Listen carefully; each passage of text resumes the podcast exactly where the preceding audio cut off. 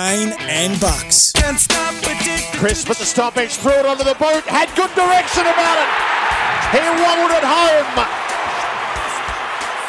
Collingwood have got the first two. Well, they started well, and our next guest was pivotal to that. Uh, he's been a well, one of the most consistent AFL performers for the best part of eight or nine years, and he joins us through to the grand final. Collingwood star Jack Crisp. Jack, thanks so much for your time.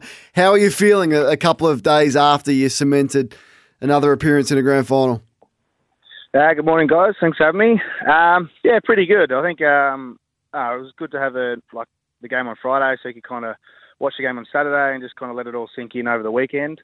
Um, but now, yeah, we'll be going back into the club today to start the process for the week and um, yeah, plan plan the week ahead with training. Did you get together and watch it, or you just left to your own devices? And, and how are you feeling when the Blues piled on the first five? Uh, no, just left to our own devices. Um, but yeah, it was an interesting start. Like I was out watching uh, my brother-in-law play his grand final, and then um, there was a couple of blokes that uh, had just like the game had just finished, and a couple of blokes watching the game on their phone, and then um, they're hmm. obviously big Carlton fans. They were going off already, so it was it was quite interesting. But yeah, it was a good start for them. You've uh, well done, Crispy, on on making another grand final and being a part of um, a successful campaign. What have you? What will you take from your experiences in 2018 into into this week?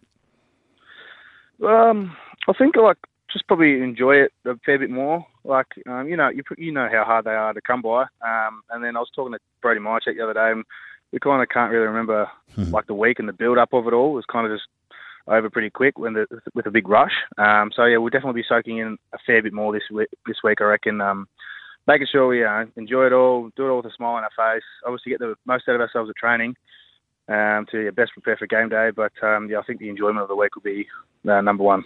I remember us enjoying it right up until the right up until the end. Um, what about your your own season? You probably you, you probably weren't didn't have as big a role, you know, early in the season. But as the season has worn on, your your work rate, um, you're breaking the lines, and and probably found your niche again a little better. Like, how do you feel like when you reflect on your season to date, how that's how that's gone? Yeah, to be honest, you probably hit the nail on the head a little bit. Um, like early on, I was getting flipped around into many different roles and probably not not playing as big a part in the midfield as I had the previous couple of years. Mm.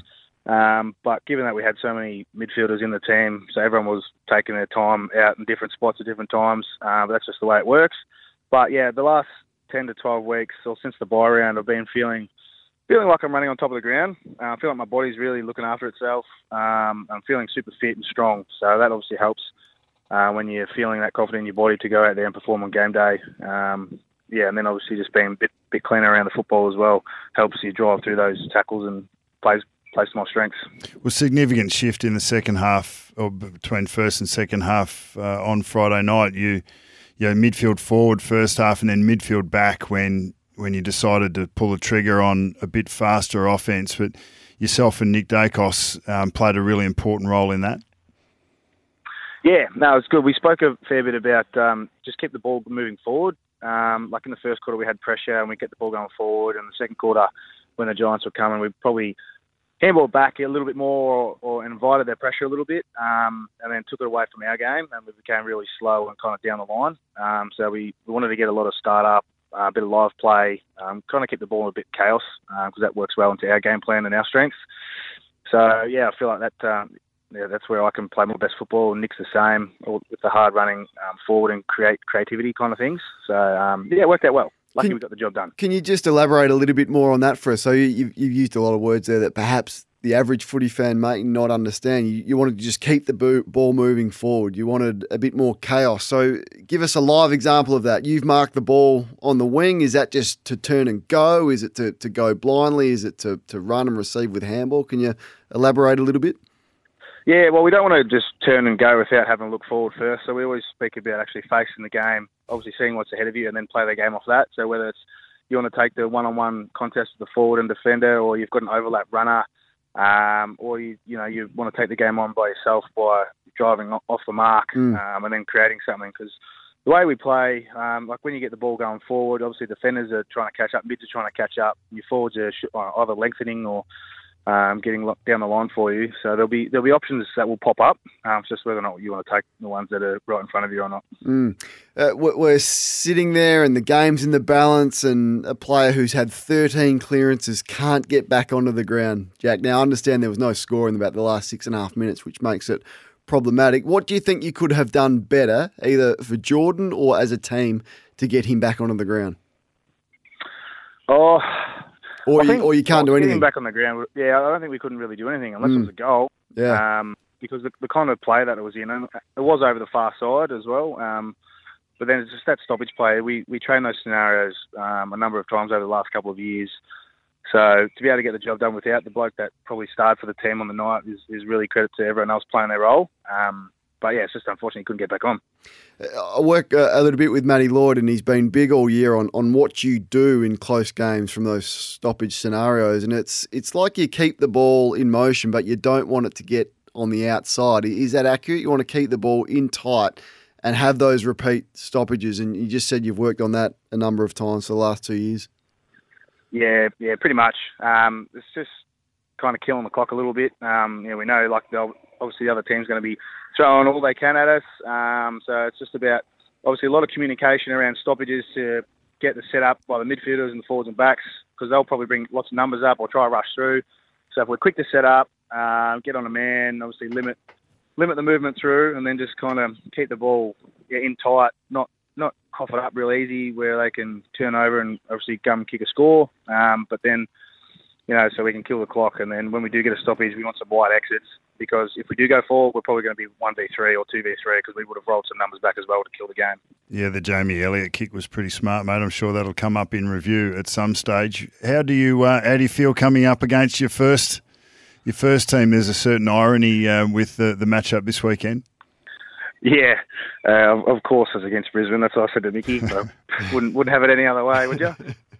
No, and I'm sure you'll enjoy it. What what have you noticed about them and um and their and their their um their campaign? They've they've had a pretty good record against you boys in, in recent times. Yeah, they have, um, and they're a pretty you know well-rounded team all over the ground. So it's going to be obviously a great challenge. Hopefully, a great game for all the supporters as well to watch. Um, but yeah, we can't wait to get stuck in. Like they've got a great engine room, um, lots of different strengths there. You know, they're tall up forward, tall down back, but they've also got the lively smalls on ground level that can lock down um, and then kick kick a lot of snags. So yeah, going to be a great game. Uh, it's going to be yeah, who wants it most and who can stick to their team game plan the most and execute that. So can't wait to see how it all plays out in some beautiful sunshine. I think it's going to be like 27 degrees or something. So it's going to be awesome. I'm sure you'll love it, mate. It's a, it's a it's a busy and exciting time for you. Not just the grand final, but a uh, another little one on the way. Yeah, yeah, I know Mickey's a bit stressed about the timing of it, but it'll all work. How out. far gone? It'll all work. 38 weeks now. Yeah, 38 weeks today. Oof. Oh, uh, So yeah, But What- got what- but what- got the green light. Got the green light. Apparently, is that right? yeah, yeah. It was actually her idea. Didn't even have to ask if we made it back a few months ago. So she's all on board the, the streak and wants me to play in a granny. And yeah, I think it'd be a little bit different if it was the first than the third. Ah, yeah, hundred percent it will be. It was, yeah, a lot different. Oh well, well, good luck on, on both fronts. What an exciting time for you. Um, but you've you, your team's been a joy to watch uh, this year. Just before we let you go, uh, how will you watch and, and cheer on your teammate Nick ahead of uh, tonight's Brownlow? Oh yeah, yeah, that'll be good. I'll be home on the couch, um, making sure Mickey doesn't go into labour. Um, if she needs, I'll be there. but yeah, I'll, yeah, I'll be watching from the comfort of my home, which will be nice. And uh, yeah, we'll see the boys today at the club, and wish them all the best. Well, mate, you've been a big contributor um, to our network. You, you always put your hand up to have a chat to us, which I know the Collingwood fans appreciate, as do we. So we wish you well um, this weekend and, and good luck. Uh, thanks, guys. Thanks for having me. Have a Jack good morning. Jack. just there, thanks to Air Powered, your defence against downtime. Air Powered will keep you running on compressed air.